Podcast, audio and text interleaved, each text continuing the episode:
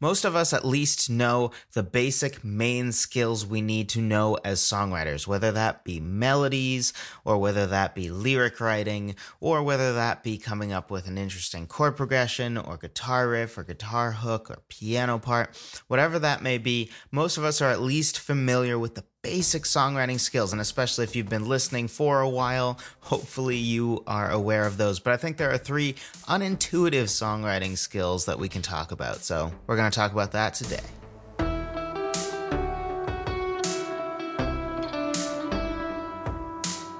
Hello, friend. Welcome to another episode of the Songwriter Theory Podcast. Pleased to have you here today. Today, we are talking about three unintuitive songwriting skills that may be a little less obvious than, say, like, I need to know how to write good melodies. Well, no crap. Of course you do. Like, melodies are kind of important. This just in. Um, so today we're talking about three little less obvious songwriting skills, and specifically, these are things that I think beginners specifically tend to struggle with a little bit more. Before diving in, as usual, if you're interested in learning more about songwriting and getting a jump start into your songwriting or a jump start into writing your next song, be sure to pick up my free guide on the 10 different ways to start writing a song. It's at songwritertheory.com slash free guide. It will give you 10 different ways, five from a lyrical standpoint, five from a musical standpoint. And it is designed really to to make sure that people are getting outside of their box of like you don't just always write a song in the exact same way. Because if you write a song in the exact same way you're going to start to get the same product. Think of it like an assembly line right? The point of an assembly line is to get the same product over and over again which for an assembly line is great right because you don't really want your car to be a special snowflake. Usually, what that's called is a lemon. That's usually a bad thing, right? Like when your car is special, it's never special in a good way. It's always like this thing breaks down already and it's a year old. Um, so we do, do not want to do that with our songwriting. It's a creative process, not just a production line process. So songwritertheory.com slash free guide. Let's talk about three unintuitive songwriting skills. So the first one is so important and easy to not do. Um, it is still something that I struggle with, specifically with lyrics, and it's the ability to turn off your internal judge slash your internal editor when you are writing. And this is something that I first came across in college with my composition teacher, and not music composition, but um, co- composition like writing, like a you know, novel writing type stuff.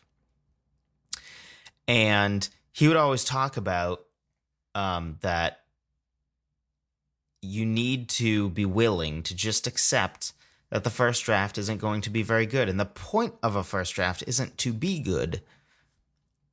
The point when you first start writing is to get ideas down. So, my question for you is would you want that movie critic, right? Somebody who's uh, the judge to actually write a movie? I mean, if you've ever seen any review ever, probably not, right?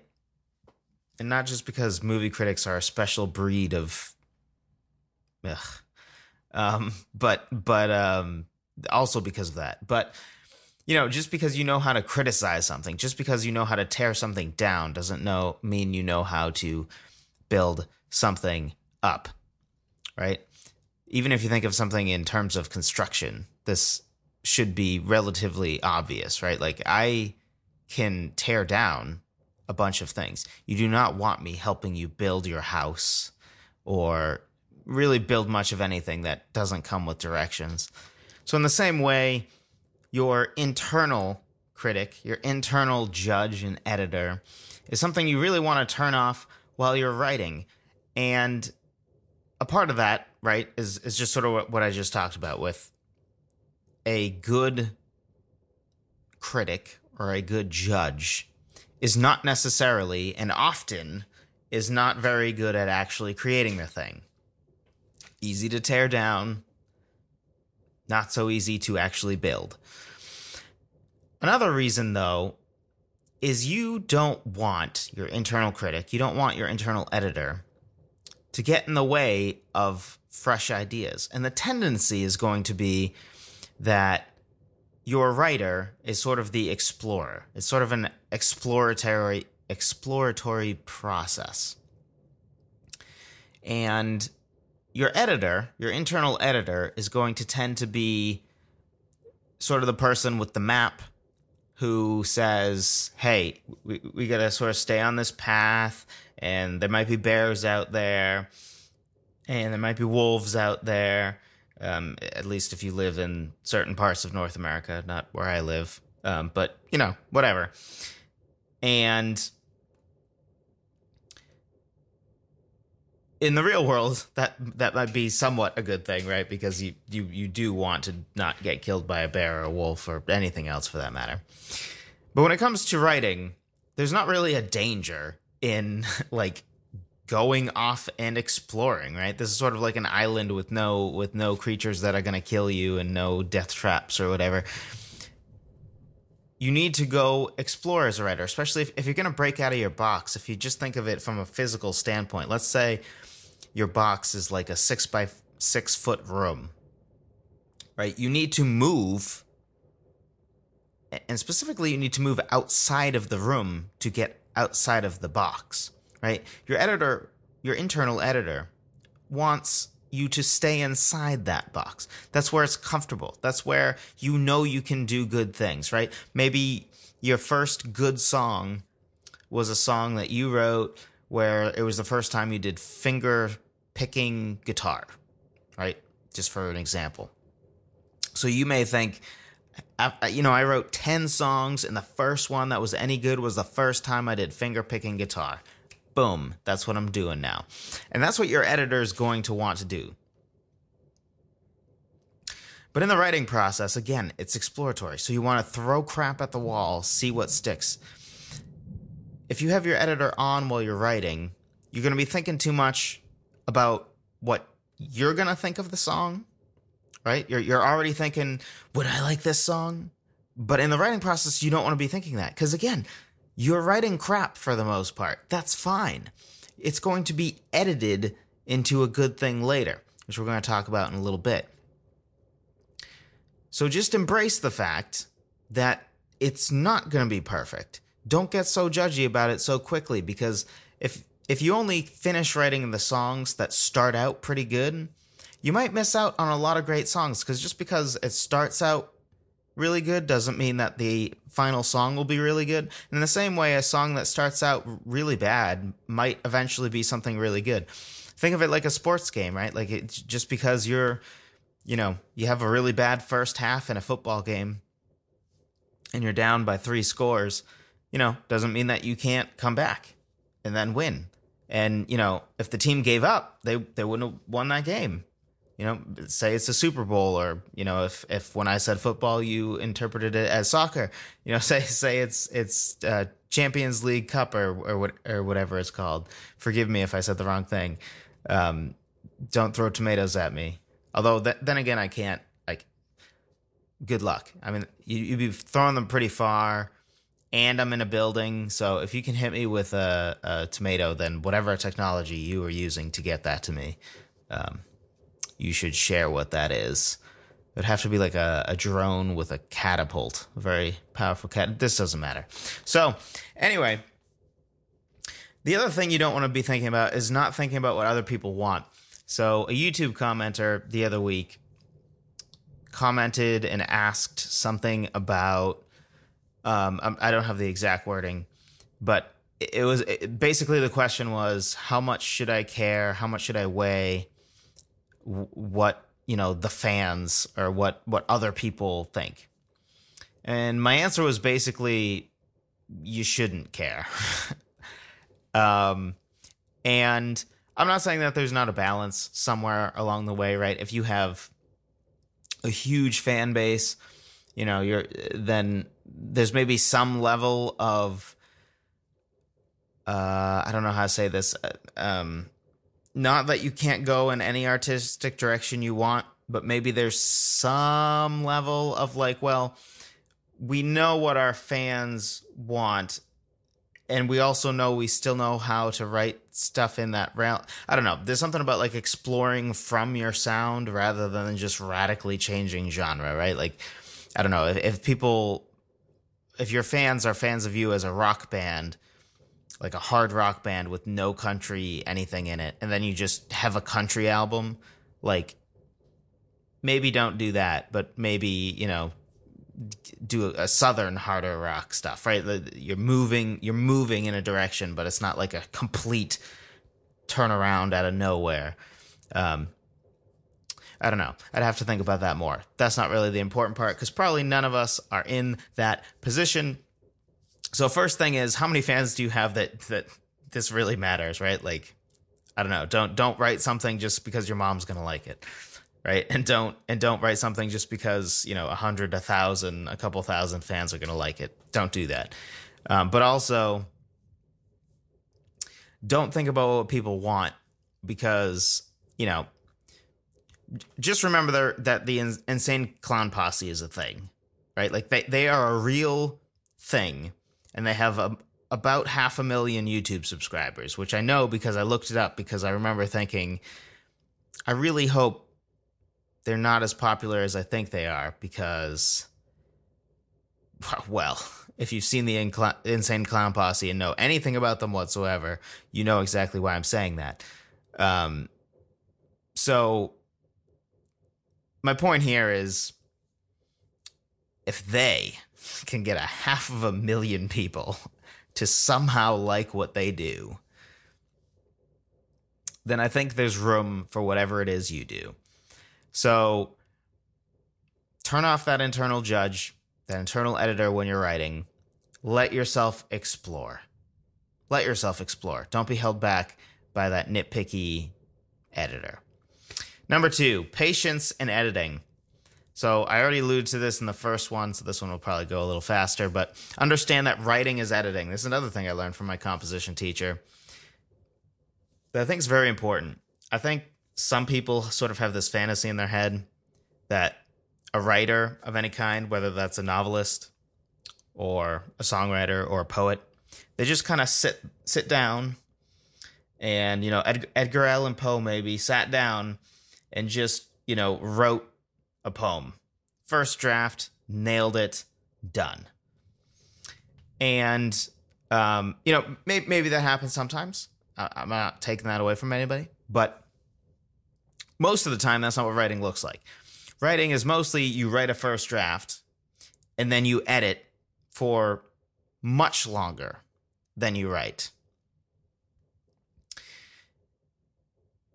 Like, for example, a novel, which um, some of them go through like eight, ten edits, right? Like, you don't write it eight or 10 times but you might edit it eight or ten times and you have to go through all the writing and fix the wording and and move stuff around and take stuff out and put stuff in. There's a lot that goes into it. So be patient about editing. Don't just think like hey i have a first verse a second verse and a chorus and a bridge. Um cool. I, I guess it's done. Well maybe but are are they good How's that second verse looking? We've talked before about second verse tends to be that that struggle for for basically any songwriter ever, right? Because you're constrained by the rules of a first verse, right? You have to have the same syllables generally. You have to have usually you're going to have the same rhyme scheme if you do have a rhyme scheme. Uh, it's bound by the same melody. So, but yeah, you have to have different lyrics. So that that can be a challenge. Also, sometimes it can be, you know, you have information already from the first verse and the chorus, so you need to not repeat the information that you've given already in the second verse, uh, which adds to the challenge. So, maybe you need to be a little bit more patient about that editing process. Don't be in such a rush to move on. Don't be in such a rush to call a song done. You want to feel good about the song. You want to feel like this th- this is good the way it is. I feel proud of this song. Not just pump a bunch of songs that were close to being really good out um, earlier than they should be. Editing might take a while. If you can accept that and embrace that, it will help you out. Just imagine uh, if somebody took the best scenes of a movie and spliced them together in whatever order they were filmed and then didn't add CGI, right? Like editing is very important in any in any art. And certainly editing just to be clear, there's a many many things that go into this. One is like don't necessarily stick with the first melody you write. Maybe adjust it a little bit. See if you can make it even more interesting. Maybe you like your chord progression, maybe you like your piano part, but hey, again, try try to just adjust it a little bit. See if you can make it even better. And certainly lyrics I think are where this most applies. Um, I think lyrics are where people tend to be least patient and where, in my opinion, you need to be most patient. Um, it's a lot easier to write something really good the first time that's musical, in my opinion, anyway, uh, than it is with words. Um, because you can somewhat just feel the music, and words, I would argue, is more than just a feeling. Which brings us to point number three, or unintuitive songwriting skill number three. The ability to find the balance between knowledge and feeling. So ultimately, music needs to hit the right emotions to be effective, right? I think we all agree with that.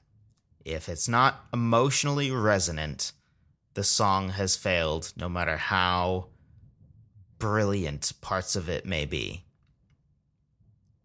Right? Nobody gives a rip about how cool of a time signature, or I, shouldn't say nobody. There's always somebody, right? There's a lot of drummers out there that I know, for instance, tend to highly value different time signatures and, you know, and your average person in general, right? It's those of us who buy into the lyrics are extremely important camp. We are unfortunately sort of the exception. So there's a lot of people. I, I, mean, there are a lot of songwriters who don't even think lyrics are that important, which just boggles my mind. But um, anyway, not really the point. For most people, for the average person, for people who want to engage with music, um, not to necessarily appreciate the brilliance of a piece of music, but to be impacted by it. You're the general person who's listening to music. It needs to hit the right emotions. If people's feelings aren't touched, the song is not going to be effective. Simple. At the same time, though, music is also a highly technical thing. And I think sometimes we want to ignore that part, or a lot of people do They kind of just want to be like, oh, just like put something together that feels good. I don't want to have to think about it. Like, well, that can work, to be clear, right? I'm not saying that will never work and you're going to, like, no, I'm not saying that. Um, but like most things in life, you are much better off if you don't turn your heart off, you keep it on, but you also use your brain. Uh, because frankly, our hearts are dumb, right? because our hearts aren't our brains. There's no thinking there. And yes, I know that technically our heart in the way I'm using like it's our heart is just keeps us alive via, you know, pumping blood through our system. I know that. But you know what I mean when I say heart.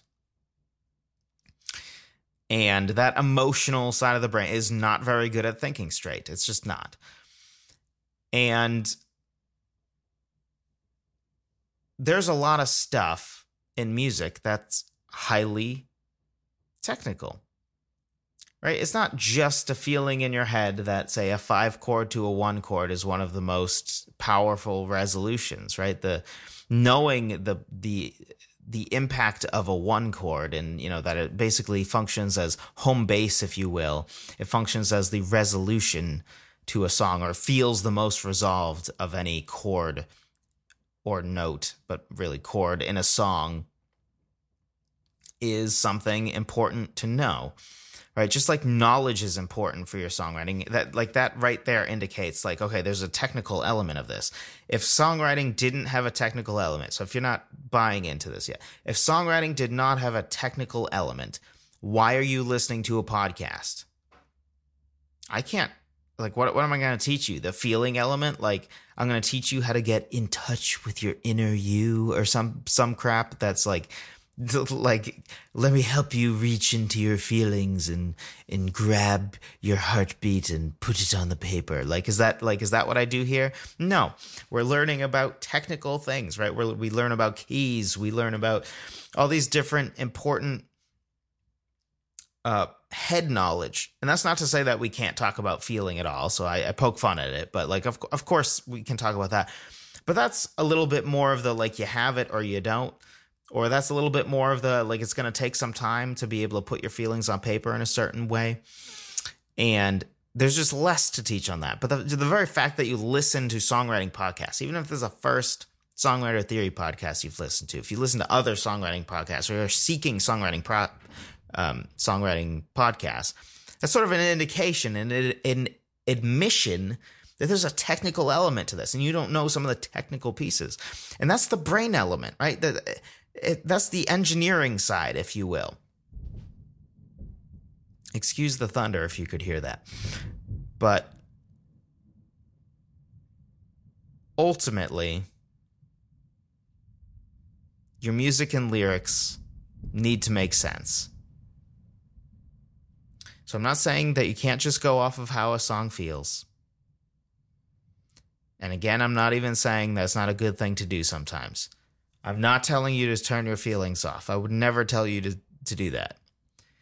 What I am saying is that your brain needs to be involved in this process too. And there's a balance, right? Just because a song feels good and you feel good while singing it, and you think, wow, that was so emotional, or that was so fun, or I feel so happy after doing that, or whatever emotion it's going for. If at the end of the day the lyrics don't make any sense, or those of or the rest of us who are listening are like, yeah, but it's about something stupid, right? Like like I like I don't know. I like ice cream, but am I really going to resonate with like this weird convoluted story about this one time you get an ice cream cone? Probably not. right?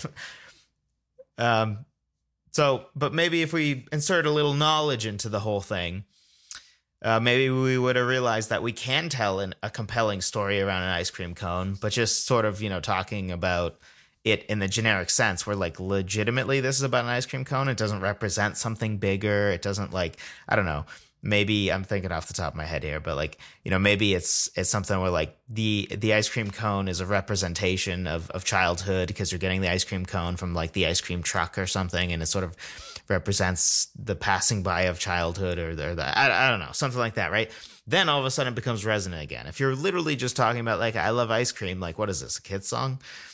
Um, and and hey, you know, maybe it is possible to write an ice cream song that's legitimately very good. That's not for kids. Um, it was just a random thing I thought of. So again, I'm not I'm not saying don't do that per se. It's just hopefully an example of like use your brain, use your knowledge, use what you learn from whether it be this podcast, the the YouTube channel, or you know whoever else you listen to about songwriting find that balance. Feel things but also use your brain. Your brain your brain's there for a reason. Use your creative brain. Use your analytical brain right? Use use use all sides of your brain. The idea that you know one would hurt or what no. It all helps. As somebody who personally i feel that it has helped me greatly that i am both like I've always been a creative writing type person. I wrote stories and articles and stuff way back when I was like 10.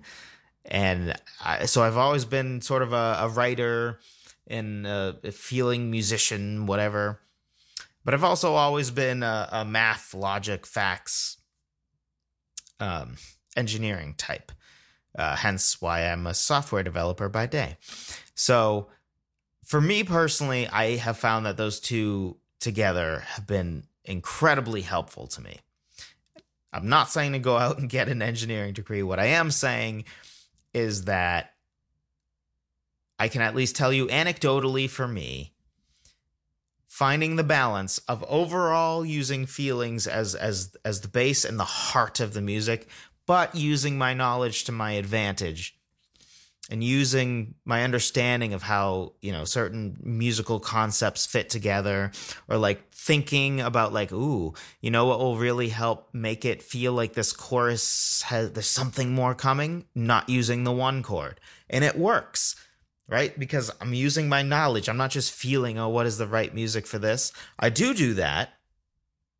But i also think a little bit more about the bigger picture. I think about some of the options I have to to give certain emotional feelings. It's a combination. We could do a whole podcast just about that point. Won't talk about it anymore. Hopefully this was helpful to you. If it was, this is actually a podcast that is audio only. This one will not be on YouTube. So everybody who's listening is not on YouTube. Um, so if you are a podcast listener and you haven't already, and you're wondering hey, I like this podcast. It's helpful. Joseph is funny sometimes, once in a great while. He doesn't tick me off most weeks. If you think any of those things and you want to know how to thank me, the way you can thank me is leaving a review specifically on iTunes. I know I say it a lot, but a lot of you haven't. And by a lot of you, I mean like the vast majority of you haven't. Uh, the statistics of how many people have left reviews versus how many people listen is not close. so, uh, if you want to help me out, that is the quick, easy way that you can do that. Uh, that is greatly appreciated. Those of you who have done it, thank you. Um, especially those of you with the the five star reviews and and and the four stars as well. Um, some people go on there with. There was one person who just like watched, listened to one podcast and left a three star review complaining. I don't, I don't know. It was weird. It's like who leaves a review after listening to one podcast? I've never done that in my life. I usually listen to like twenty before I leave a review. But anyway, especially a negative one. I just, I don't know. I don't really understand that. But if you want to help me reach more people, if you want to help grow this community of songwriter theory people, that's the way you can do it. Again, pick up the free guide if you haven't already. Songwritertheory.com slash free guide. 10 different ways to start writing a song. Thank you for listening. I appreciate every single one of you. And I will talk to you next time.